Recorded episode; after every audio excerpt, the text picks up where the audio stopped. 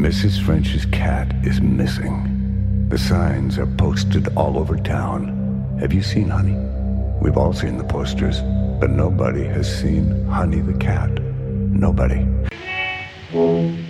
Here's a Japanese sandman sneaking on with a mule. Just an old man. Hello and welcome to the Good Friends of Jackson Elias, a regular podcast about Call of Cthulhu. horror films. and horror gaming in general. I'm Paul Fricker, I'm Scott Dorward. And I'm Matt Sanderson. and this week we're going to be looking at the film Pontypool. Before we get into that, however, Matt, I understand you had a fun time last weekend. Yeah, my, uh, myself, Mike Mason, Oscar Rios uh, were invited by the Into the Darkness group, headed up by Tom Rayleigh, to do a discussion on scenario design, broadcast on YouTube. Oh, so it was broadcast live. Yeah, yeah. Oh, we, we- right. we, Yeah. had a we had a list of people um, that were typing away, um, asking questions throughout the whole thing, and throwing some yeah, 'cause actually quite some interesting and kind of technical questions out there about scenario design, which is Oh, which is right, nice. cool. Because I've still yet to catch up with that, but that's out there as a podcast, right? So we can find that on Into the Darkness. Yeah, that's Yeah. it. They, they do mainly a lot of actual play recordings of games that they've recently finished doing amidst the ancient trees. They've done uh, Blackwater Creek and Deadlight as a combination. They're about to do Dockside Dogs as well. So Right. they're about to start that. I think technically they're not a podcast. They they put it up on YouTube, so it's, it's videos uh, rather Oh, than just okay. audio recordings. Right, right. Yeah, they're, they're a good bunch, and so they've done a, done a lot of fun stuff. Or we'll, no- we'll link to those in the show notes. We shall. What about yourself, Scott? What have you been up to? Nothing that exciting. Mostly over the last few weeks. Well, or Christmas is a busy time for you, right? yes, yes, yes. All those presents ho, to ho. deliver and Oh, just don't don't start. I, the the number of times over Christmas I've been called Santa. At least it makes a change from being called Gandalf. But yeah. I, I mean, I- you can tell Christmas is over because you know yesterday I was walking into work and I yeah I had some guy pass me on the redway and just look at me say you know did a double take and thought oh, it said I thought I was in Lord of the Rings there for a moment. that seems a bit, off. bit unfair. Um, but anyway, Hagrid, what have you been up to over the Christmas period? What's up? Well, he was in a, he was in a film every day because they ran all eight films back to back, didn't they? I haven't been called Hagrid since my beard went grey. But yes, anyway, I, I did a I guess, a bit of work over Christmas. Uh, so I've been working on some stuff for Cthulhu Dark, a series of linked scenarios, which yeah, I, I think is going to be part of the upcoming Kickstarter. Um, all, all set in Victorian London, and yeah, perhaps a, a side of Victorian London you don't tend to see in Gaslight Cthulhu games. So yeah, I've been having a bit of fun with those. Um, and uh, yeah, yeah, been uh, working on uh, something that Matt's been working on as well, which is a contribution for the upcoming Stygian Fox collection, uh, Sharp Little Needles, or Yeah, or it's, it's Sharp, Fears Sharp Little Needles, I think Oh, they've renamed right. it. Yeah, yeah. What's Yeah. it called? Fear's Sharp Little Needles. It's a collection of 24, uh, as the blurb puts it, um, horrifying forays into terror. And they're all like short scenarios of about 3,000 words or so? Yeah, two, two and a half thousand words is meant to be the target, and you've got up to three thousand words at a push. 2995. That was me at my final submission. but yeah, the Kickstarter for that should be going live fairly imminently hmm. from what I'm from what I know. Cool. Yeah, yeah, looking forward to that. Yeah. What does that mean, Scott? It means that it's time once again for the Lovecraftian word of the week.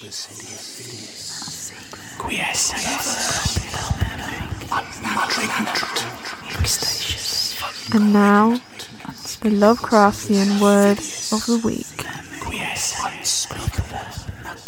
This week, our word is unnameable. An adjective. There's only one meaning this time. Yeah, you're letting me off lightly. One, not able to be named. No shit, Sherlock. Especially because too bad or horrific. This is definitely a Lovecraftian word, isn't it? Unnameable. Well, there's a title as well. Yeah, he uses it in a title and he uses it quite a bit in his stories. So he uses it 22 times. Yeah, and this is something of a cliche in, in Lovecraft, isn't it? People accuse him of this a lot, and to be fair, he, he's mostly innocent of it. But this idea that he describes things as being indescribable and then goes on and describes them. Hmm. It's this undescribable, hideous, shapeless mass in my basement. Oh, God, we're going to have to link to that Burnistoun sketch, aren't we? Oh, yes. Lovecraft, I think in his earlier stories, was a bit more guilty of doing this. But certainly as we move on to his later stories, I dear God, in things like At the Mountains of Madness uh, and um, The Shadow of Time, the amount of detail that he goes into in describing these creatures, I mean, you, you can you, you come away with a vivid mental image of exactly what they look like. But they are they do remain unnamed though. I mean he refers he refers to them as the elder things at some points in Antarctica, but we don't really get a name for them. So that that this unnameable thing kind of Yes. sums up a sort of we don't really even know what they are. Especially once he also decides to call them old ones as well, just Yeah. to confuse issues. Absolutely. And yeah, I suppose this is one of my favourite things about the mythos. That complete lack of consistency makes it feel more real, and certainly more alien. Anyway, let's take a look at how Lovecraft himself used the word unnameable in his stories. From the case of Charles Dexter Ward. It is hard to explain just how a single sight of a tangible object with measurable dimensions could so shake and change a man. And we may only say that there is about certain outlines and entities a power of symbolism and suggestion which acts frightfully on a sensitive thinker's perspective and whispers terrible hints of obscure cosmic relationships and unnamable realities behind the protective illusions of common vision. And from the Dunwich Horror. The average of their intelligence is woefully low, whilst their annals reek of overt viciousness and of half hidden murders, incests, and deeds of almost unnameable violence and perversity. And finally, from the unnameable. Besides, he added, my constant talk about unnameable and unmentionable things was a very puerile device, quite in keeping with my lowly standing as an author.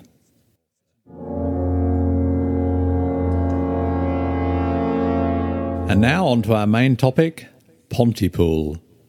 Well, this is a topic that was suggested uh, a few months back when we had one of our semi regular chats with our Patreon backers. I, I believe it was David Smith who suggested that we do a little segment on Pontypool. I must admit, I, as much as I like Pontypool, and I, I saw it many years ago and really enjoyed it, it hadn't actually occurred to me as a topic for the podcast. But um, as soon as David mentioned it, then yeah, it suddenly clicked that this would be a really good one to talk about. So this is a Canadian film from 2008, set in the small town of Pontypool, Ontario. Now, for years, I'd thought this was set in Wales because there is a Pontypool in Wales, right? Yes. Yeah. So I just thought it was. So I was kind of surprised. Yeah, no, me too. I was thinking it was uh, it was an English setting or Welsh setting. Yeah, don't, don't mix them up, Matt.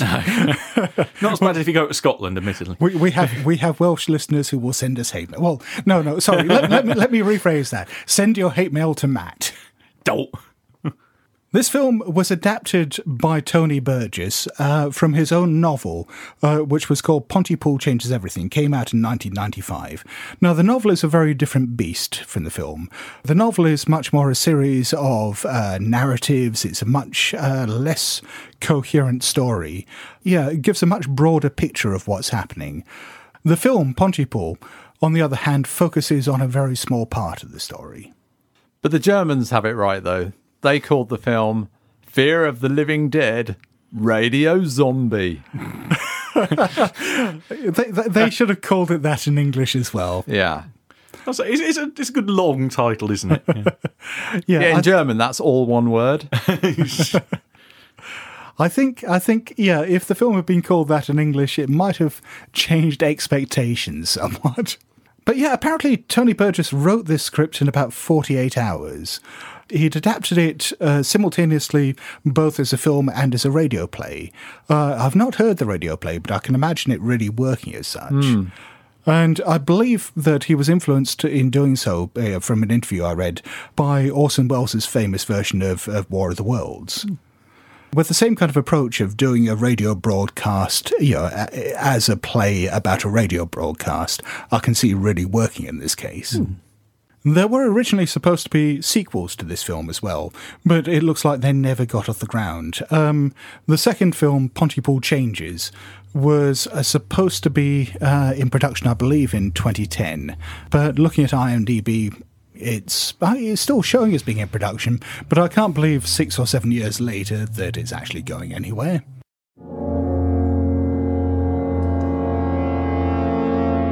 And now we discuss the synopsis of Pontypool. The film opens up with our main guy, Mazzy, as we learn his name is, as a kind of a grizzled fellow, a middle aged fellow with a kind of cowboy hat, driving along through a snowstorm. And we get the scene of him pulling up somewhere, maybe at a junction or a bridge or something. And this woman comes up and knocks on his uh, on the on the passenger window, and he, he winds down the window. And what's she saying? She's saying something to him. Yeah, but it's all broken up in the wind. You can't really hear what she's saying. But she seems to be repeating it a few times, doesn't she? And he's just kind of freaked out by this and, and just just drives on, doesn't he? He's like, what the hell? And we find out that where he's driving on to is the local radio station in Pontypool, where he has been recently hired as the new morning DJ. Uh, we're not given an awful lot of explicit backstory for Mazzy, but it seems that he was perhaps a big time shock jock on another station who fell from grace for some reason and has ended up resorting to working on small town radio now. Well, as he says, he takes no prisoners. And this is a phrase that he uses a lot, you know, basically implying that he oversteps the mark and isn't afraid of offending a few people or a lot of people. So falling from grace is pretty much from what um, you were telling me earlier, because I hadn't come across the term shock jock until we'd uh, been discussing this. Um, seems to be an occu- occu- potential occupational hazard for most of them. I think part of the idea is that the more controversial you are, the more people that phone in. So it doesn't Yeah. work on the BBC because they just get fired. I, I think this is probably more an American thing, but we do see a bit of it in the UK.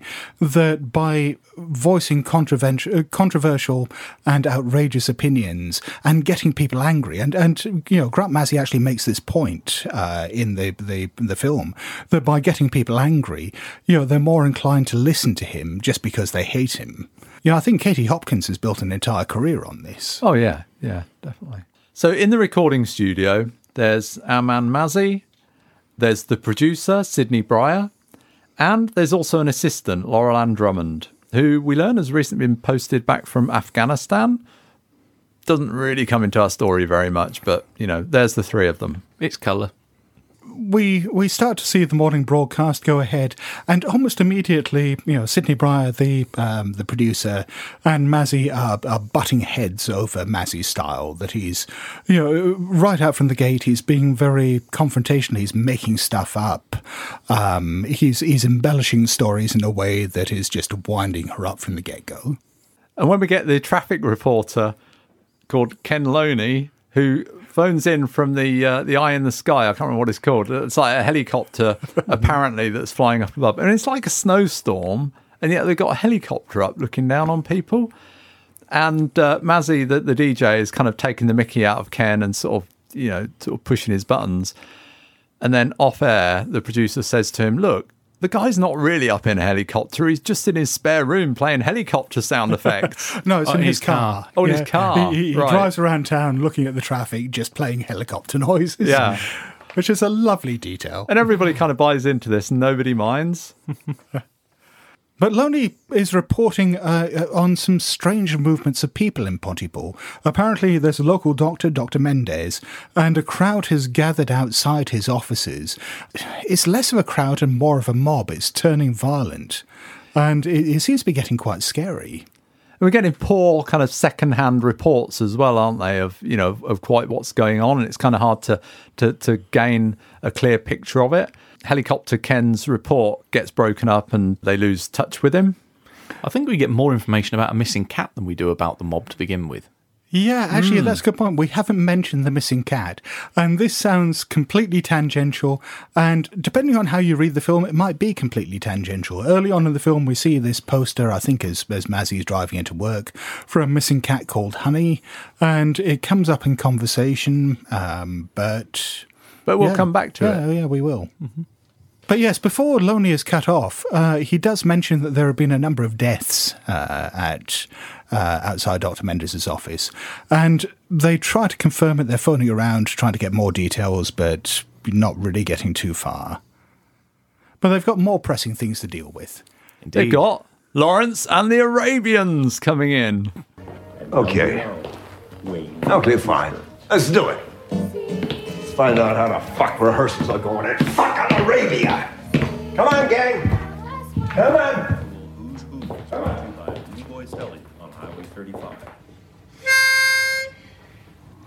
The Nefer Desert is a sand-filled deer. If you fall off your camel, it cannot hear. The Nefer Desert is a sand-filled deer. If you fall off your camel, it cannot hear. But I can hear Listen the to this, Rick. Boy lying in the night. We need the boy's life to prove that we are right. This is Lawrence of I Arabia. can hear him sleeping still in the sand. I must save him so a lesser man will understand. Oh. Yeah, this is. I. One of the things I really like about this film is that I mean it works as a tense thriller, you know, as a horror movie, but there are all these moments of absolute sheer bloody absurdity in there, and this is one of them. That you know, Mazzy is is really put out because in the midst of all this, he has to interview this this local singing group called Lawrence and the Arabians, who have turned up in in really crappy mock Bedouin dress with with uh, you know almost almost blackface on. Yeah, oh, totally. For radio. Yeah. yes. Um, to to come along and and sing for the audience. J- Just as an aside, you know, one of the one of the members of the group, and I think it is actually Lawrence, is actually Tony Burgess, the writer of the film. I, I think he gets uh, called various nicknames by Mazzy, including um, Osama bin Laden at one point. yes, yeah, he is, he is far far less than complimentary. Although it does lay an important seed, though, even with that, uh, with the moment of absurdity, that there is a cute little young girl who's with them as one of the singers. She's looking a little bit bewildered and lost by the end of their their singing. Yeah, I, I mean that is actually a, an important point because that's foreshadowing. I mean, she is at that stage one of the first people, in fact, probably the first person we see in the early stages of infection. So then we move on, and his morning radio broadcast continues, interspersed with bits of news. And then, kind of out of the blue, the BBC call up for more details, and they patch him through to the, the to the radio booth. And uh, so Mazzy is now talking to the BBC. Kind of almost like a rabbit in headlights. He's just Yeah. staring, going, "What the hell am I supposed to say?" Yeah, because you know he genuinely doesn't know anything. In earlier scenes, we see him, you know, quite happily just making stuff up. But here, you know, I think he suddenly realizes that this is something that counts, and so he goes for absolute honesty, and it's just sort of, yeah, yeah, yeah. We, we don't know. We don't know. So we, we really don't know. No, Yeah, no, we- no. We don't know.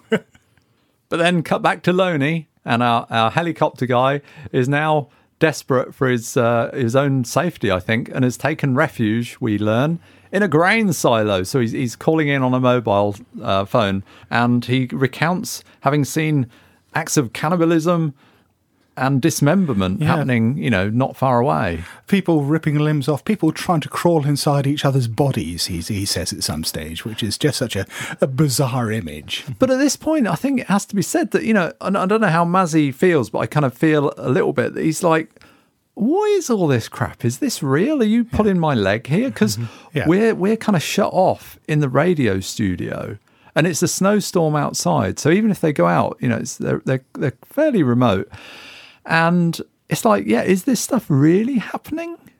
What what is going on? Because it's all pretty incredible. Yeah, and we, we probably haven't reiterated this enough. After that initial scene of them driving up, or, or of Grant Mazzy driving up, almost everything we see in this film takes place in the studio, and particularly in Mazzy's sound booth. And this is a very, very enclosed film. When we have our contacts with the outside world, it is purely over the telephone or you know over remote links to the BBC. We, we're not. When we hear about these things, we're not seeing them. We're just hearing these these horrible accounts of them. And that might sound somewhat undramatic as a viewer, but actually, I found it very engaging. The fact that, hmm. You know, I felt like I was there in, in the radio studio with these reports coming in, and you're getting pictures of it. It's a bit like almost listening to a radio broadcast yourself. You know, you're making pictures of what's happening in your own mind um, and, and feeling a sympathy with those people locked in that radio studio. And way to stretch a budget on a zombie movie, right? Oh God, yes. ah, But are they zombies? Well, we'll come to this. yeah. And then things start getting really weird. Well, at least they start getting French. Sacre bleu. Yeah, there is this broadcast uh, that, that cuts in, or this transmission that cuts into their broadcast in French. Drummond, the the uh, the, the studio engineer, is translating it as, as it goes along, and the trans the transmission basically says to remain indoors, don't use terms of endearment, don't use baby talk, don't use rhetorical discourse, and most of all, don't use the English language. Pontypool is now under quarantine. Uh, The bit that did make me burst out laughing, though, was when he reads the last line saying, Do not translate this message. Yes. And you just, oops. After Yeah. he's just translated the whole thing over the air. Yeah. Yeah, I mean that is really quite a sinister thing, though, because again they're sort of piecing it together, and the all the instructions just sound so nonsensical. But you you get the impression that there's real life and death stuff behind this. And then we cut back to Loney again. I think if I were playing a character in this game, I'd want to, you know, PC. I'd want to play Loney. I don't know why. he's now with some infected guy uh, who he's managed to kind of um, take out pretty much, Oh, who's well, uh, badly as- injured. Someone it's else has taken him out, I think. Right. Yeah, I think it's yeah when he broke into the grain silo, he got injured, and yeah, he'd, he'd lost the use of his legs or something like that. He'd yeah, he'd ended up I thought he'd been battered and broken, that he's. um his ribs, his ribs were exposed. He'd been really Yes. torn up a lot. So Lone is looking at this badly injured guy on the floor and he holds his, his phone up to what this guy is saying. And this guy is now talking in a child's voice. No, Ken, I didn't get it. I didn't. I don't get anything right okay, now. Okay, okay, let's. I'm gonna, I'm gonna try that again. Uh, okay, listen, and, and, and keep in mind, uh, uh, picture this. This is what you, you're about to hear is coming from Mary Galt's big teenage boy. He's, he's lying here in the dark with his body. It's, it's broken to pieces, and his wrists. I, I can see them. They're stumps. They're not stumps. They're pointing up at his sides. No, I- I- Grant, just- what are we doing? Listen, listen, listen, listen.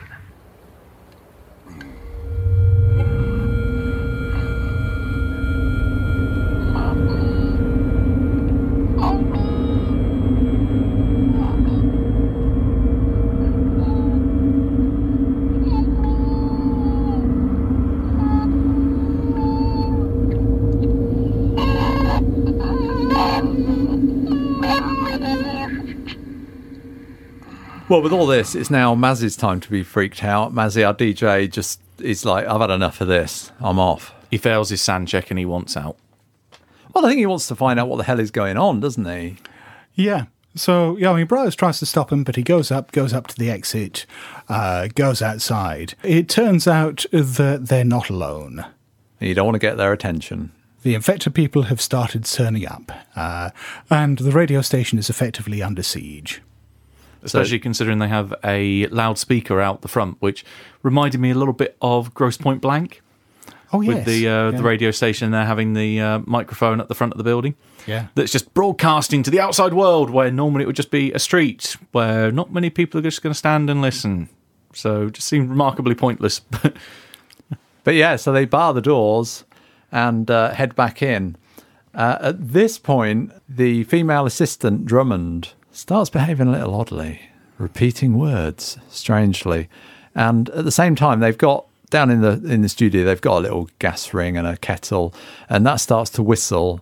And the producer takes the, the kettle off the boil, but still we hear the ooh noise, and the camera pans round. And there's Drummond just stood there making the sound of the kettle whistling. And yeah, that is a scene that sounds like it should be absurd, but it's actually really quite chilling. it is creepy, especially just looking at her almost at thousand yard unblinking stare Yeah. as she's becoming human teapot. then we get there's like we know there's like loads of a horde around at the front door and there's weird stuff happening and now you know as gm you'd want to sort of throw in another bang here because you know like enough's not happening already this sort of uh they're, they're kind of in a sub basement, really, aren't they? And, and this this high up window opens, and this guy is kind of climbing in. At first, I thought, oh my god, it's one of them getting in. And he kind of shakes the snow off, and it's it's Doctor Mendez just turned up out of the blue through a window. And, and he has come along to dump exposition on everyone. Yeah. Here's what the plot means.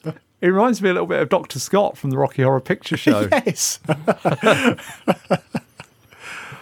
But yeah, he turns up uh, wanting to tell his theory of what's happening uh, to the world. So, yeah, Mazzy agrees to interview him. What he has in mind sort of ties in with what we heard from the French broadcast that he believes that the English language has contracted a virus, that certain words have become infected, but these words won't infect anyone that certain people are predisposed to be infected by certain words. So you know, i it's it's an absolute lottery. You know, at any stage you could hear one of these infected words, and that will be your word, and then you know you'll just be stuck on that word as a loop. It will consume you, and you will start to become something else. And this, kids, is the danger of slang. And he also mentions that you know someone who's infected in this way is then driven to hunt and and kill. And this is the reason that the three of them, Mazzy the DJ, his producer, and Dr. Mendez, take refuge in the soundproofed recording studio. And there's the assistant outside, you know, she can kind of see them, but she can't hear them anymore.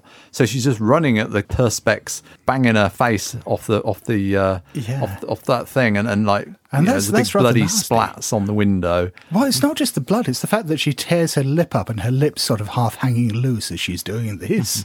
and they're just in shock at her doing this and at the same time you know trying to make their idea rolls to figure out what's going on Until they finally hit upon the idea of, hang on a minute, maybe if she can still see us, can she lip read?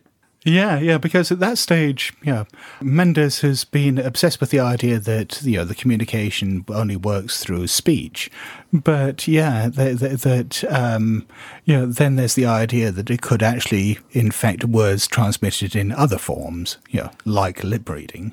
seems to me that as a player that was a really stupid thing to say to the gm i wonder if lip i wonder if they can lip read oh yes they can now And at this stage, Loney calls back again. oh you can't get enough of loney Sadly, at this stage, it seems that he has become infected as well, and he's repeating the word sample over and over again. Oh, yeah, we, we, we sort of glossed over this a little bit, but when Drummond started becoming infected, she was repeating the word missing over and over. Yeah, in this case, yeah, uh, sample seems to be Loney's word. Well drummond does that until she projectile vomits blood into the window and then falls down sort of uh, out cold doesn't she i kept Yes. thinking she was going to come back to life but But no. M- much to the fascination of Dr. Mendez going, oh, so that's what happens.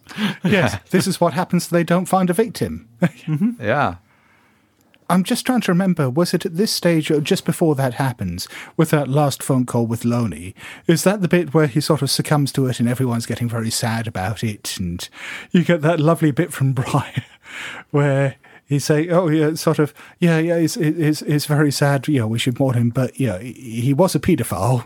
I just gave him a job. yeah it's a curious bit of pathos really Yeah. It's, just like the three of them sitting around, sort of, well, how do we process this? How do we feel about him dying? yeah By this point, we've only had Drummond who's been battering up against the window, so the window's probably going to hold under one person throwing themselves against it. Multiply that up by 20 or 30 people as the other. I hate to use the word zombies because they were uh, described more as The convers- horde. the horde, the conversationalists, as they're later termed. Um, start bouncing up against the window, desperately looking for anyone that they can infect, looking for their target or their victim. yeah, and and you end up with the, the, the three people, the three unaffected people, sitting there in the sound booth, hiding under the, the recording desk, trying to avoid being seen by, by the infected. But even then, they des- they desperately don't even want to talk to each other. They're just passing notes, which even then they think, well, written word's going to hurt. We don't know. So trying to use as few of them as possible. And as if things weren't bad enough with them being trapped in this this recording booth, at this stage, Mendez starts to repeat the word breathe. Over and over again. Yeah, uh, but he he's very aware that he's doing it. I mean, you know, and as he notices himself doing it, he he suddenly you know frightened and you know clamps his hand over his mouth, and um, he attempts to contain the situation by switching over to speaking Armenian, which no one else there speaks. But, you know, he's sitting there sort of just nattering away to himself in Armenian. At this point, Mazzy and Briar come up with um, they basically they pass their idea roll. Uh, they decide we need a distraction. We need something to lure them out. Um, so they quickly record a soundbite using the equipment in the sound booth and then project it through the speaker outside. And of course, Mazzy just um, repeating the same line over and over again draws all these wannabe zombies outside. Or at least most of them. Yeah, and they're kind of wandering about, but not any, not focusing on the sound booth anymore. And Mazzy and Briar have sort of taken heed of what uh, Dr. Mendez is doing and are trying to communicate with each other in French. Of course, it's, it's, it's quite a nice bit there that Briar suggests doing this and then asks uh, you know, Mazzy whether he speaks any French and he sort of you know, replies a petit peu, tries to downplay how much he speaks. And you know, it turns out that Briar speaks almost no French. Oh, she's speaking really fractured franglais, and Mazzy's actually doing all right at it. But yeah, they, they sort of manage to communicate between them, except, you know, they're obviously having to use the occasional English word here or there. So, breaking out of the uh, sound booth, Mazzy and Briar um, head out, only to be accosted by a young girl, one from uh, Lawrence and the Arabians. Yes. A bit of uh, brief combat as they take her out. They manage to bar the doors again and then find a, a secluded room in which to kind of talk over their plan of, of what they're actually going to do. I- and Briar finds a bottle of whiskey or something and gets progressively more and more drunk. Well, and also as they're doing this, there's there's the equally wonderfully absurd scene of Mendez just wandering out the way he came in, in just clambering back out the window out into the snow. Yeah, he ends up because they start um, gathering in force again and trying to break in. That he lures them away by just shouting random lines, the same message that they played over the tannoy outside to try and lure all these people away in the streets. Well, he actually, yeah, he's very much acting as a hero, isn't he, to Oh, draw yeah. them away from the uh, from Mazzy and Briar. And is never seen again. So Mazzy and Briar get to talking and start to figure a way to maybe counter the virus. This is sort of a montage scene that's obviously supposed to take place over a fair period of time. And she's writing stuff on the walls and drinking from a bottle of whiskey. And as the scene goes on and Mazzy's trying to work stuff out, and we see by the time, you know, it gets to a conclusion, the walls are pretty much covered in writing and she's got through most of the whiskey. That only takes three minutes for most people, I thought. Yeah, but she doesn't spend the rest of the film vomiting, so it wasn't your trick, Matt. oh, well. She's just doing it wrong. So Mazzy decides to try and confuse the, the virus, perhaps by by misunderstanding the word. It's, it's it's not only just saying the word, but it's also understanding the meaning of the word. Well, it's, it's robbing it of meaning because he, he uses the example of, you know, you know how when you're a kid, if you say the same word over and over again, it suddenly loses its meaning. You can, you can no longer associate any meaning with that word. And he starts postulating that that might actually prove a defense. Yeah, it's just sound at that point rather than conveying any instructional communication. And he gets a chance to test this uh, as Briar starts repeating the word kill. And he suggests other meanings for the word kill. Kill means kiss. Kill is kiss. And after a while, this starts to sink into her, doesn't it? Yeah. Yeah, he gets her repeating that and starts robbing the word kill of its meaning. And in the end, they end up kissing. Yeah, well, yeah, Bri- Briar snaps out of it and, and tells Mazzy to kill her. Insert snog here. Yeah. But then they uh, return to the sound booth to try to go back on the air and see whether they can get this message out to a larger audience. With with Mazzy starting to explain this this theory to, to people and uh, you know so, sort of explain how he's managed to you know cure Briar and then then just sort of starts going into nonsense, sort of just you know robbing all sorts of words of their meaning just by you know giving them completely new, ridiculous, you know, counterintuitive uh, definitions. Yeah, it that becomes sound like bit a kind word. of surrealist manifesto, just of, uh, you know, tree means door.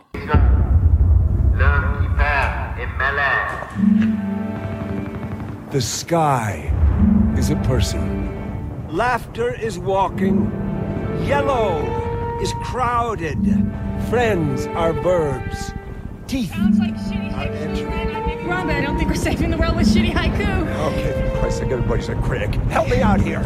Cling! Think! Intake! Trespass! Sniper! Swimming! Um, tomorrow. Fidelity! Monologue. However, someone objects. A real helicopter this time, proclaiming from uh, proclaiming from the skies to "Shut up" in French. And then we get to a countdown from the helicopter above. And yeah, as it approaches zero, Briar and Mazzy kiss each other, and then the screen goes black. Talk about that for an anticlimactic ending. Well, Well, you know, it's um, I think. Well, I presume they it is kind of like a Cloverfield moment. They kind of um, just like nuke the place. well, except we then have, well, for a start, over the credits, there's little bits of all sorts of news broadcasts indicating that the outbreak is spreading across Canada. Uh, the the attempts to quarantine things in Pontypool haven't worked, and this is turning into a wider spread problem. And then we have the after credit sequence. Yeah, the "what the fuck" moment, as I call, as I put it when I first watched it. I guess we're going to talk about this afterwards, but I guess we should just present it as it appears here. So it takes place at a bar. Uh, it's shot in black and white. Like Sin City. Yeah, look, really it- like Sin City. That's Yeah. why I didn't like it. And yeah, the, the, it's it's Mazzy and Briar dressed in what looks like maybe 1940s and 1950s clothing. Uh, it's it's got a very sort of yeah hard boiled detective or film noir feel to it, and they're having this conversation where they're trying to oh well for a start it's very clipped artificial sort of noirish dialogue. Um, and they're trying to give each other new identities. Uh, you know, Mazzy, you know, says that Briar is now Lisa the Killer, and and Briar says that uh, Mazzy is now Johnny Dead Eyes. And then we leave it with Mazzy explaining that they're going to get out of here. And also at that stage, the black and white begins to change the colour, and that's just the point at which we leave. Yeah, oh, admittedly, Mazzy cuts off Briar mid sentence, and then it just Fin up on the screen. Yeah. Yeah.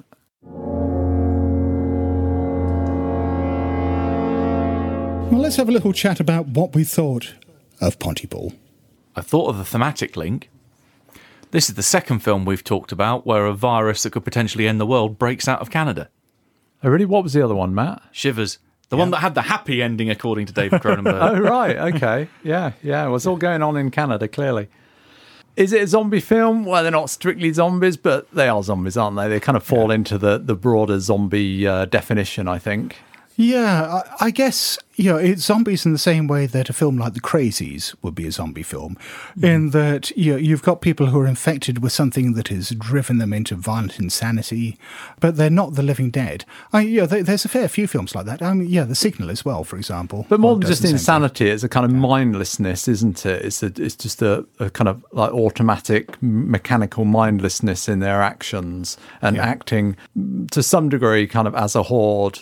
Yeah, I mean they're not trying to eat brains and so on, but they are trying to uh, kill and dismember people. Apparently, Yeah, I, from what I understand, there's meant to be a bit more to it than that, but not not necessarily more than you know, that we see in this film. Um, I've not read Pontypool Changes Everything, but from the little bit I've read about it, I mean, it sounds like some of the narratives come from the people in various stages of, of infection, and that yeah, they, they're not necessarily mindless, but well, certainly not in the early stages because they Yeah. seem to be able to fight it. Um, but I mean, they, I don't know, they appeared mindless to me. Instead of doing the usual cliched zombie of running around going, brains, this one they're going, words, words. As we mentioned before, Tony Burgess doesn't refer to them as zombies himself. In interviews, he's described them as conversationalists, which I think is a, a, a pretty interesting way of talking about them because you know it does imply that that exchange that they're passing on the information as well as receiving it, that it's a two way thing. It's also a warning that being vaguely sociable and talking to people could turn you into a zombie. I knew that staying at home and burying myself in writing was a good idea. No chance of you turning into a zombie, is there, Matt? Eh. Certainly these days, when I see that, you know, a film is a zombie film, I'm largely put off it. You know, I don't tend to watch a lot of zombie films anymore because, you know, as a subgenre, I think it's, it's very, very overplayed. When this came out, it was before the genre had got quite so tired. So, you know, it certainly piqued my interest. But I think even if it came out today, it's so mm, sufficiently different. It doesn't feel to me like a zombie film. Certainly nothing like Walking Dead. So, what do we make of the actual virus then? You know, the, this this virus that infects words. Well, the director, Bruce McDonald, did actually sort of break down some of the rules of it in an interview. He said, There are three stages to this virus. The first stage is you might begin to repeat a word. Something gets stuck. And usually it's words that are terms of endearment, like sweetheart or honey. The second stage is your language becomes scrambled and you can't express yourself properly. The third stage is you, that you become so distraught at your condition that the only way out of the situation you feel as an infected person is to try to chew your way through the mouth of another person. which is where the sim- uh, the potential significance of the cat poster comes in, given that the name on the poster was Honey. Yeah, I mean, it's never stated explicitly, but I guess it's sort of hinted that that may even have been ground zero for the infection. That just the name of that cat, Honey, you know, then goes off and sparks something bigger. Yeah, because there's a bit of description, descriptive text in the intro titles that talks about this cat, and it's hard to see what relevance it has at that point. It just seems like a an oddball intro, really. Yeah, and it's mentioned a few more times as the film goes on. But again, you know, it's never stated explicitly. But I think, you know, the fact that it keeps coming back as a, a re- recurring element means that it must be significant. But strange also that the virus only infects the English language. I wondered whether it was significant that this was a Canadian film because, you know, Canada is obviously a country where um, there have been at least social battles fought over language for most of its history. That, you know, you've got a, a Francophone community and you've got an Anglophone community. And the Francophone community certainly, you know, fights to keep its, its language separate, to keep it, you know, its language dominant in its own areas when um, Mazzy and, and Briar are worried about infection, you know, they, they, they do switch to French, and French seems to be safe. In fact, when, when they get that uh, that que- question from the BBC um, as to whether this is actually you know some kind of um, political thing or whether it's uh, uh, some kind of revolution that's going on coming out of uh, you know the, the, the French speaking community. Admittedly, I've not read much of him, but I know that Scott highlighted there was quite a bit of a William Burroughs influence within this as well. Burroughs has got a famous line about language being a virus from outer space, exterminating rational thought, and, and Burroughs' kind of cut up technique of actually sort of attacking, you know, he'd, he'd attack his manuscripts and cut them up and reassemble them in, in bizarre and surreal ways. I don't think he just randomly did that. I think there was some craft to it that he, he probably selected, you know, some choice phrases. Yeah. But, um, you know, certainly choice phrases that would randomly uh, come up, he would particularly like. Yeah, I mean, and, and having read some of Burroughs's cut up books, the effect of reading them is quite bizarre. It's a difficult thing to do at first, but as you read more and more of this cut up prose, it does actually start to undermine your sense of language and your sense of reality and your sense of narrative. It's almost dreamlike the state you get into, that you're reading these things that grammatically make sense, that are, have elements that on their own make sense, but then strung together don't quite mesh, but the human mind, being a pattern matching thing, will then go ahead and make sense out of them where there is no sense to be found. And dear God, it's trippy. I remember one of his lines that he created was "Cruel winds blew the shot," which uh, he certainly found uh, a relevance in, given that he'd uh, blown his wife's head off with a, a gun accidentally. Yes. Hey, do you want to see our famous William Tell trick? You know that one, Matt. Oh yes. I was thinking it's if I read uh, if I was to go back and read Burroughs, it'd be a good time to do some prep for running an over the edge campaign. Oh, God, Yeah, yeah, yes. yeah. Given the the influence of the cut ups on the game. Yes, Over the Edge is pretty much William Burroughs, the role playing game. we also had this whole thing about endearments being particularly dangerous. That's a weird thing. I don't know what the two of you make of it, but uh, yeah, I I was wondering whether that's because, you know, it represents a moment of vulnerability or increased connection between people. Yeah, I think sort of emotionally more laden phrases perhaps resonated more with the conversationalists, the zombies. Somehow it kind of latched into them more strongly. I I was going to say it's a very low. They're very loaded words. They've got lots of connotations. They've got lots of meaning. So potentially, therefore, one word has more potential hits. But actually, the Good words Scott. that we see in the film that are picked up on, like missing, sample, breathe, kill, they don't really fit that. Yeah. But that's because they are potentially the odd random word here and there that is their trigger word. Hmm. Whereas the only term of endearment really we see that I can think of is honey. But do you think each person's got their own word then? Yeah, I mean, unique that- to them. Well, that's an interesting thing because I mean we're told this, but we're told this by Dr. Mendez, and yeah, honestly, you know, there's no real reason to believe anything that he says in the film. I'm sure some of the things he's saying seem to match what's happening, but uh, at the same time, he does seem to be a bit of a loon. Well, also, there's the question of why was the mob attacking Dr. Mendez's office Hmm. in the first place? Why him? Why is he so important in all this? Was he the cause of the outbreak? And if so, then, you know, how did the mob know this? Was he working on a cure for it? I mean, probably, presumably not. Did we get a definitive statement as to what type of doctor he was? No. I assume a medical doctor, but No. Because I was wondering if maybe he was a vet, and that that's where the girl that we see at the be- or the woman we see at the beginning of the film goes looking for her cat to see if they've turned up at the vet, and that it's then that becomes ground zero as she infects more and more people either on her way to there or while she's at the vet. It could be that that does actually fit. I don't know if either of you have seen it. The one film this reminded me of more than anything else isn't a horror film. Um, have either of you seen an old Oliver Stone film? Uh, I think it was from the 19, late 1990s. Uh, in fact, no, it was 1988, I think it came out, uh, called Talk Radio. No. Uh, it was um, based on a play by Eric Bogosian, and it stars him as well um, as this sort of talk radio DJ in Dallas, I think it is, or certainly in Texas. It's shot in a very similar way. It almost all takes place in the studio in a sound booth, and it is you know this this DJ and his slightly antagonistic uh, relationship with his producer, getting in lots of calls from the outside world and the way these shape his life.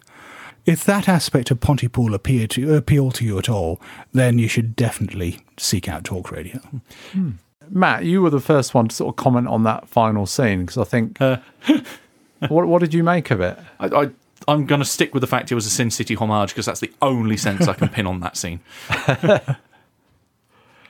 Uh, yes, I mean, I having watched it, I kind of got a warning from Matt about it. I don't know. I just read that as a bit of a joke between them that they kind of stuck in afterwards because it didn't really seem to fit with the rest of the film. Yeah, I mean, I've encountered a few different theories about this, and I'm not quite sure what I believe. Know, uh, one is, you know, someone who supposedly had a chat with Tony Burgess about it. And, yeah, it, it basically was exactly what you just said, Paul, that it doesn't mean anything, that, you know, it was just there because they felt like putting it in. Yeah. Um, another is that there is this, uh, you know, in in the that final bit before the credit sequence with with Mazzy and Briar, there's the idea that you know language is sort of creating their reality, and that by deconstructing it uh, and by changing what language means, they're changing their reality. And so that this is potentially, you know, the, the new reality they've created for themselves by doing so. There is one scene, though, in the film leading up to this, uh, before this point, where the same uh, visual style is used. Uh, when is reading out a list of obituaries. Yes. That, again, is shot in a very comic book style, black and white, very um, pen and ink style drawing, or at least overtone, that, again, has that kind of Sin City vibe to it. But that's the only time that it's thematically seen, other than at this very last end scene.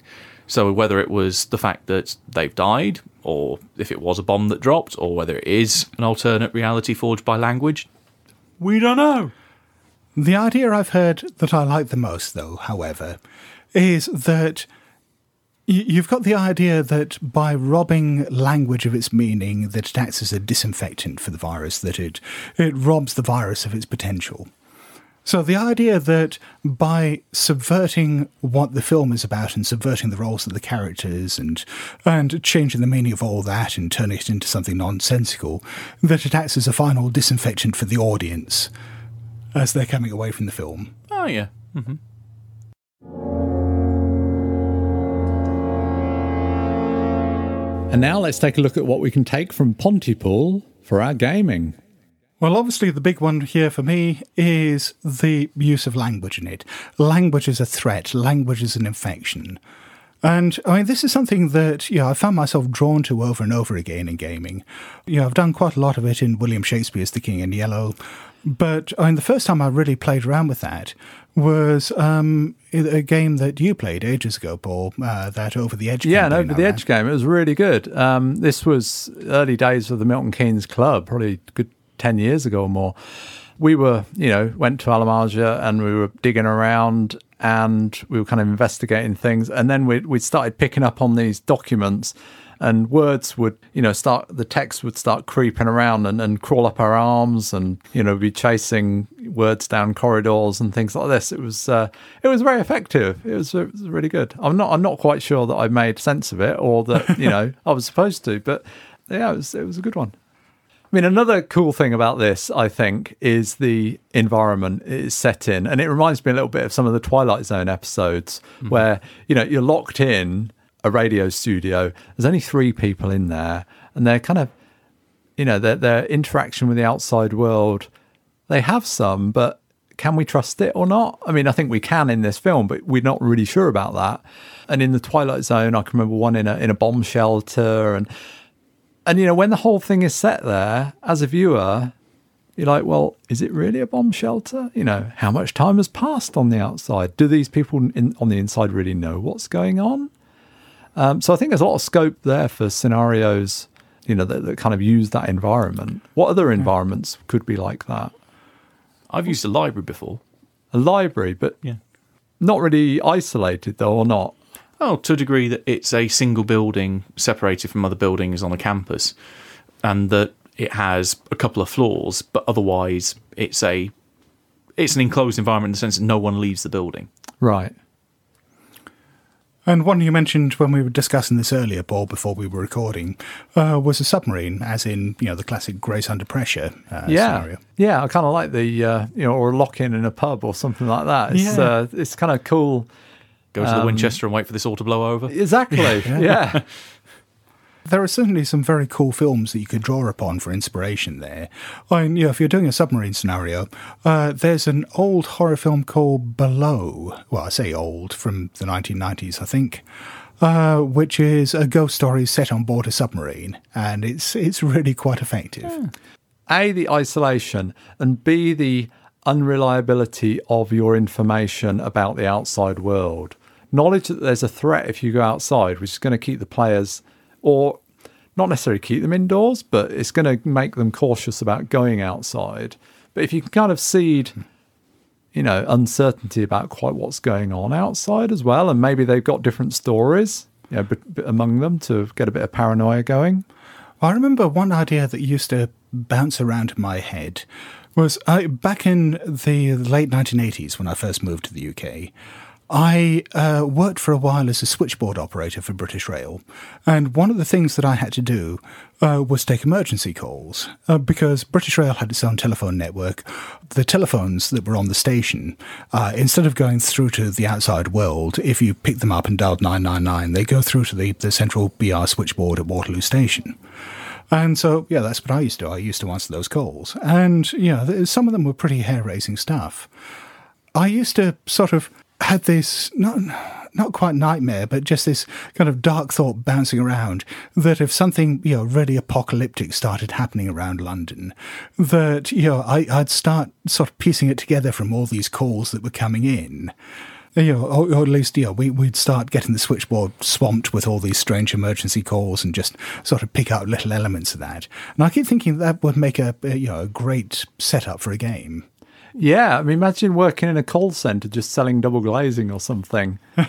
yeah, I mean, you're going to be just calling people up, and people, I imagine, on that job, it must be a nightmare anyway because nobody's got the patience to really talk to you. But some people do, um, for whatever reason, and you're going to pick up some very strange, garbled accounts of what's going on. And if it escalates very quickly as well, Yeah, yeah, I mean, there's there's uh, an idea that yeah, for a Call of Cthulhu type thing. I mean, particularly if you're given a list of names that particularly deal with a a, a, a, particular neighbourhood, then yeah. Perhaps there is something strange that's going on there. Perhaps there's a cult growing there or whatever. And the, the people you're speaking to are desperately trying to communicate something to you. Maybe they're members of the cult and are trying surreptitious ways of undermining your reality to draw you in. Maybe some of them are people who've been affected, who are, you know, th- this is the first sane human voice they've heard in a while and they're desperately trying to cling on to it. One thing that I know you'd mentioned, Scott, was that the subgenre of the zon- uh, zombie movie has been quite done to death. Pun intended. uh, are there any other interesting variants on zombies that we can think of? I guess one thing that might make it more interesting for me is finding ways in which zombies behave, or you know, whatever you want to term zombies, people who are suffering from infections, that aren't just the normal, you know, tear someone apart, eat their flesh, whatever. You know, for me, that was probably the weakest part of Pontypool. That that was the end game of it. That it was this violence. That uh, you know, if you're looking at perhaps David Cronenberg's Shivers as an example, then you know there is a bit of the violence there, but it's it's a much more sexual thing. Or alternatively, you know, you could make it a more poignant thing whereby the infected, you know, are, are just sort of seeking comfort and company and, and you know, are, are still passing this infection around in the process, but it's, you know, perhaps destroying their faculties or something like that, not making them, not making them dangerous, you know, directly, but certainly indirectly making them deadly. But I think it robs it of some of the drama if they're not a threat. It doesn't feel as immediate. It doesn't feel like you've got to take action as directly if they're not actually hunting you down for a, you know, wishing to do you harm. I know that's pretty simple, but it does create drama and, and effect, I think, there. I think another thing you can do to make zombies a bit more interesting, which I've seen a few times, is not just to treat them as completely mindless. I mean, some of the ones that have stood out to me as being more interesting. I've not seen the film yet, but I read the book, The Girl with All the Gifts. I thought was about the only zombie media I've seen in recent years that really sparked my imagination. I, I mean, it's not strictly speaking a zombie thing, and it uh, does some very interesting things.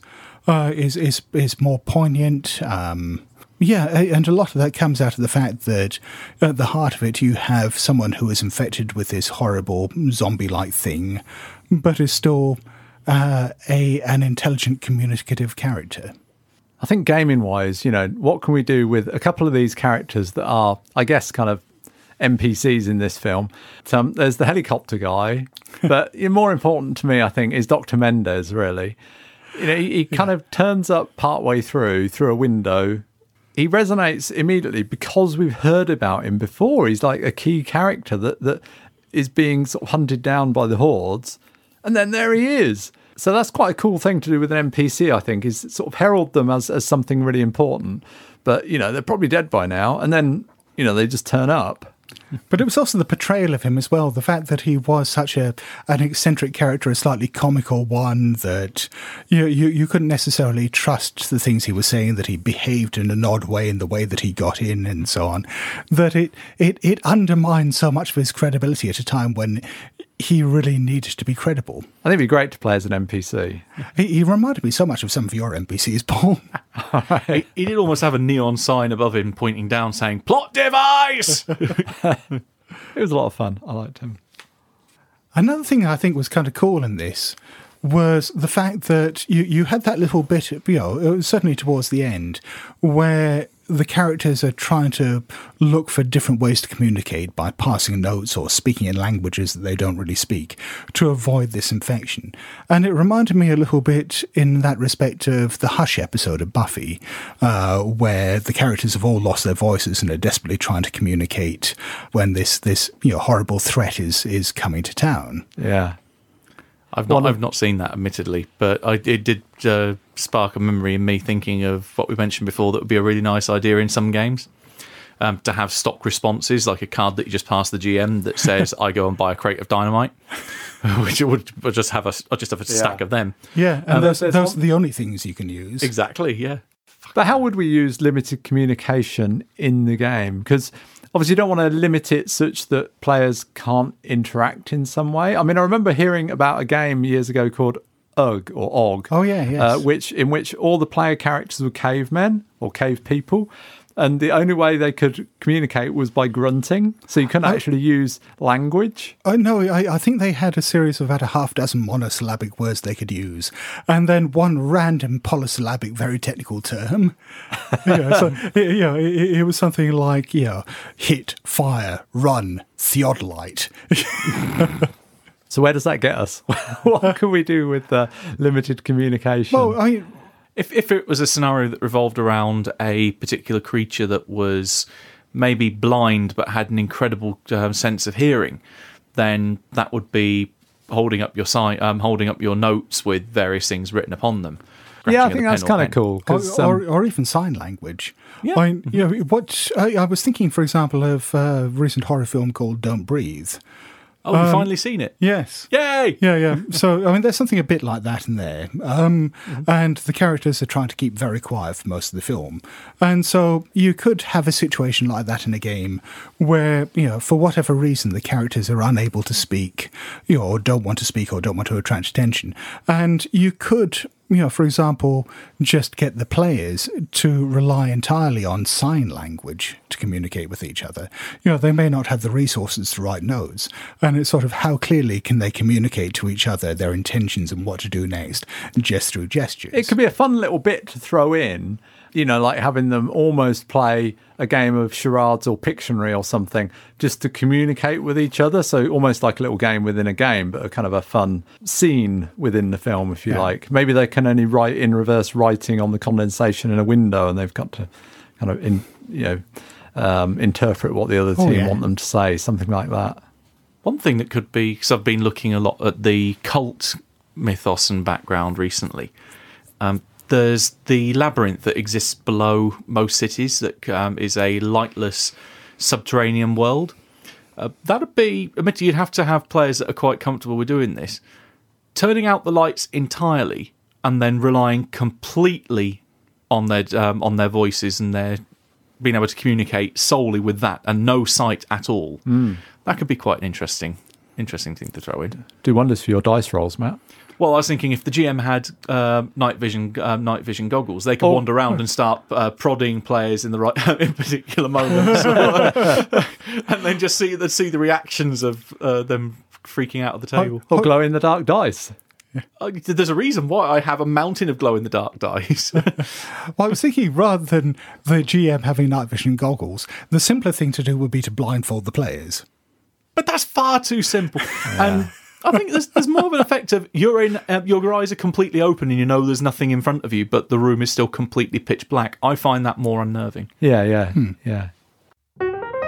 The good friends of Jackson Elias now have a Patreon page. Think of it as an electronic donation box to help with the running costs of the show. The podcast will remain free and donations are entirely voluntary. Follow the Patreon link on blasphemoustomes.com. Thanks for listening. Well, it's that time once again to thank those kind and generous people who have given us money via Patreon. We rely on your donations to pay for uh, all our running costs and hosting costs and, and bandwidth costs and and all that stuff. And so, thank you very much to each and every one of you who gives us money. Uh, This the show simply couldn't happen without you. And we have a few new backers to thank. And I think um, we, we've had a little surge in backers recently because we're coming up to the deadline for people getting uh, the second issue of our fanzine, The Blasphemous Tome. So if you are a backer at the time The Blasphemous Tome goes out, which we're expecting to be sometime within the next month, you will receive a copy. Uh, it doesn't matter what level you're pledging at. If you are pledging at the $1 level, you will get a single copy. If you, you're pledging at the $3 level, you'll get a signed copy. And if you're pledging at the $5 level, you'll get a, an unsigned and a signed copy. And we have a number of $1 backers. Uh, so the first one I'd like to say a big thanks to is Anti Elomar. Now, please forgive me if I'm mispronouncing your name. But yes, thank you very much, Auntie. Indeed, thank you very much, Auntie. And Thank you very much to Dan Cullerton. Indeed. Thank you very much, Dan. Thanks, Dan. And another backer to thank. Thank you very much indeed to Sean Murphy. Thank you, Sean. Yes, thank you very much, Sean. And a thanks to Anthony Lee Dudley. Yep, thank you very much, Ant. Hey, hello, Anthony. Thanks. And thank you to Steve Ellis. Hey, thank you very much, Steve. Cheers, Steve. And again, thank you very much indeed to Justin B. Thank you, Justin. Yep, thank you very much, Justin. And now stepping up to the $3 level, a big thanks to Louis Counter. Thank you very much, Louis, and Hey. cheers. Cheers, Louis. And now we're moving up to the $5 mark. Oh, God. And those of you who have listened to the podcast before might well know what this means. And have their earplugs ready. When someone is generous and foolhardy enough to give us $5, we sing their praises. Sing really is a false advertising. We've got to come up with a better word, like warbling or something. We, we make sounds, Paul mixes them into something even more horrendous, and then we put it on the podcast and try never to listen to it again. I just love the fact he's got this kind of evil, malicious grin. So you have been warned. This one goes out to Rachel Randolph. Flaming. Thank you. Thank you. Thank Thank Colossal. Croaking. Deathless. Default. Rachel. Rachel. Randolph. Fluid. Thank you. Rachel. Gibbering. Randolph. Memorial. Insane. Rachel. Randolph. Rachel Randolph. Rachel Randolph. Rachel Randolph. Rachel. Rachel Randolph.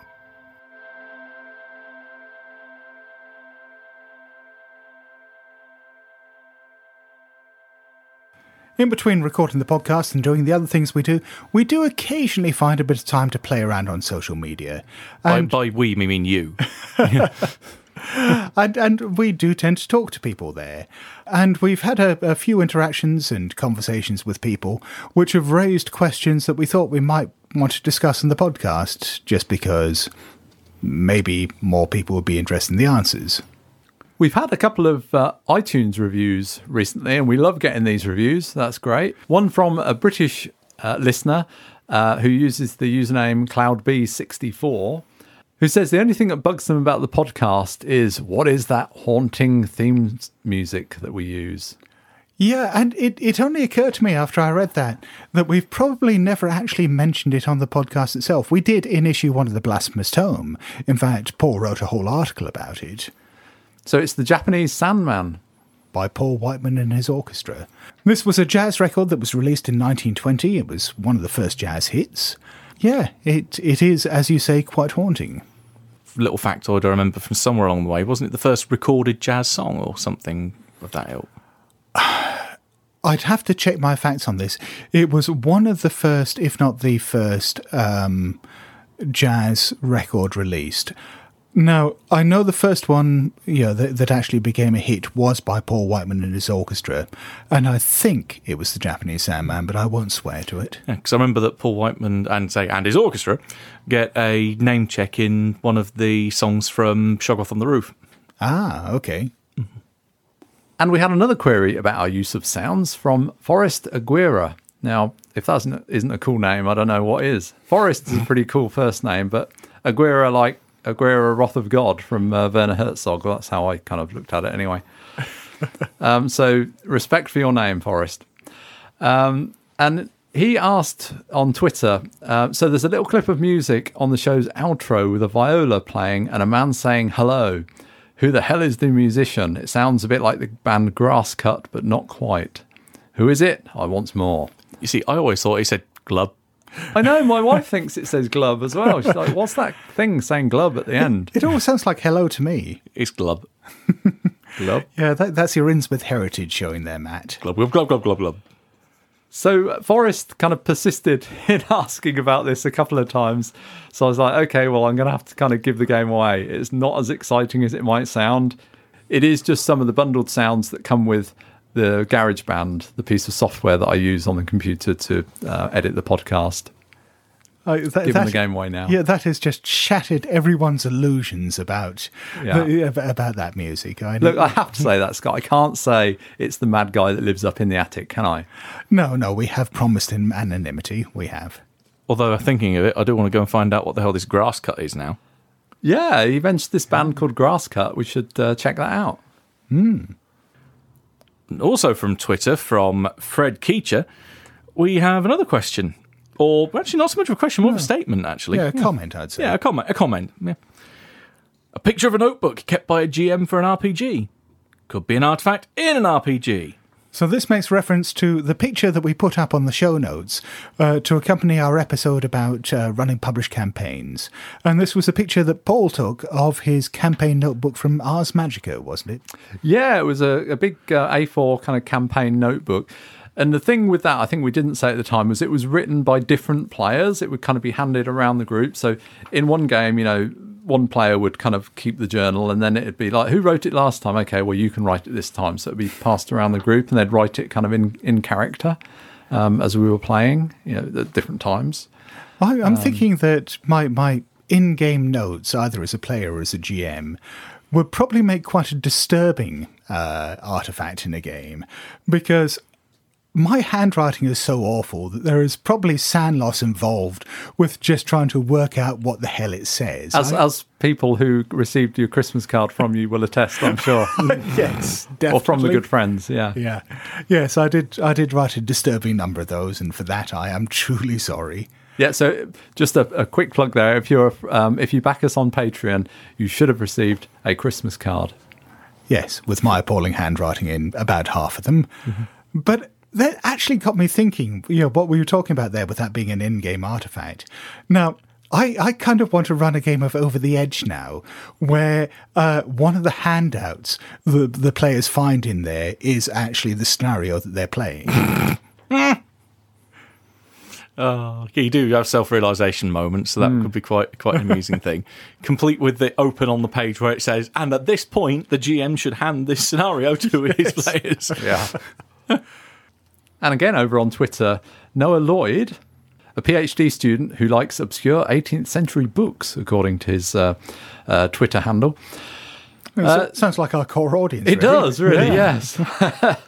um, and he says he ran Bleak Prospect, um, and, which he enjoyed, Scott, which is a scenario of yours. Oh yeah, yeah, from Nameless Horrors. Uh, He enjoyed yes. it. That's a uh, kind of defeats the object, really. Isn't it? yeah, yeah. What was he said? Ring in the new year right. Now this this it, I think it was probably the second most nihilistic scenario I've ever written. I thoroughly approve of ringing in the new year with that. So I, I hope your players suffered in all the right ways. And if that doesn't set their expectations for 2017, nothing will. I was going to say, what, what was your New Year's resolution? Everyone just around the table looks up and says, "Refind my faith in humanity." And there's a bit from one of the iTunes reviews that I've got to read out here, really. After we talked about Scott doing all his good work on social media, Matt. That's not saying he's the only one that does it. Have you seen this? Uh, one of the one of the reviewers um, goes by the handle of Anthologus. Says uh, Scott Dorward, who of the three perhaps maintains the most active online presence, deserves special kudos for being the rare gamer whose forum persona is helpful, intelligent, and keen, rather than insufferable. There's no perhaps about that. How do you manage to manifest this online presence, Scott? That's so different to your real life persona. I don't know. How does that even work? I was like, he's just got clones that he keeps out the back and occasionally Yeah, feeds, yeah. and that they're on No, but every you- platform all the time. You, you do do a good job, Scott. Um, Well, you know. I, I, I, I'm, I'm just, I, I, feel genuinely touched that someone has described me as not insufferable. that is gen- generally the best I can hope for. But no, no, seriously, thank you for that. And, and um, yeah, um, and Matt and I will hunt them down. and give them their bribery money. All these people saying Scott's our favourite. Poor misguided fools. So if you do want to get in contact with us on social media, uh, we're there on Google Plus. Uh, we have a community set up under the name of the Good Friends of Jackson Elias. Uh, we have a similarly named page on Facebook. Uh, so just search for us there. Uh, on Twitter, because of the limitations of handle lengths, we're the good friends of JE, uh, or one word. But we're on good enough terms with him. He doesn't mind the contraction. Yeah, yeah, he's, he's understanding like that. Um, and uh, of course, we can always be contacted through the Blasphemous Tomes website. There is a contact form up there which sends us emails. If you fancy writing us an iTunes review, we would be really, really grateful.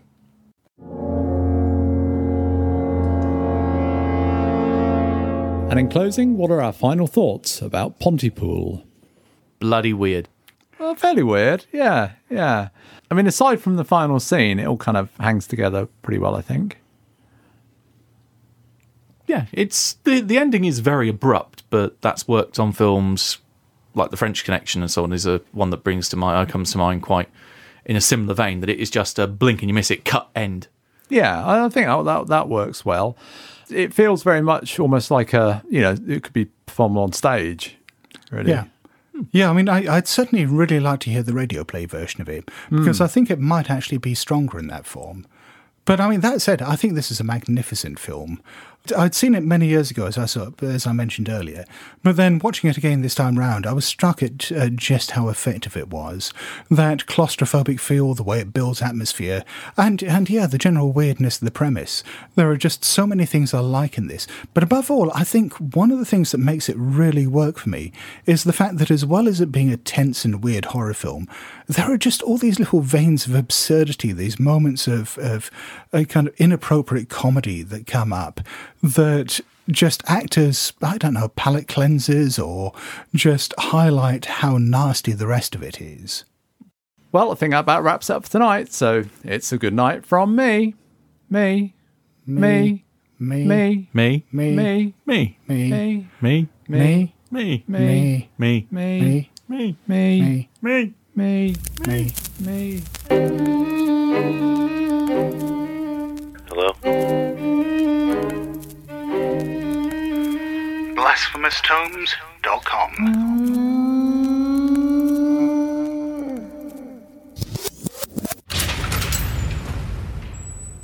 It's just another day. Another day in Pontypool. The sun came up.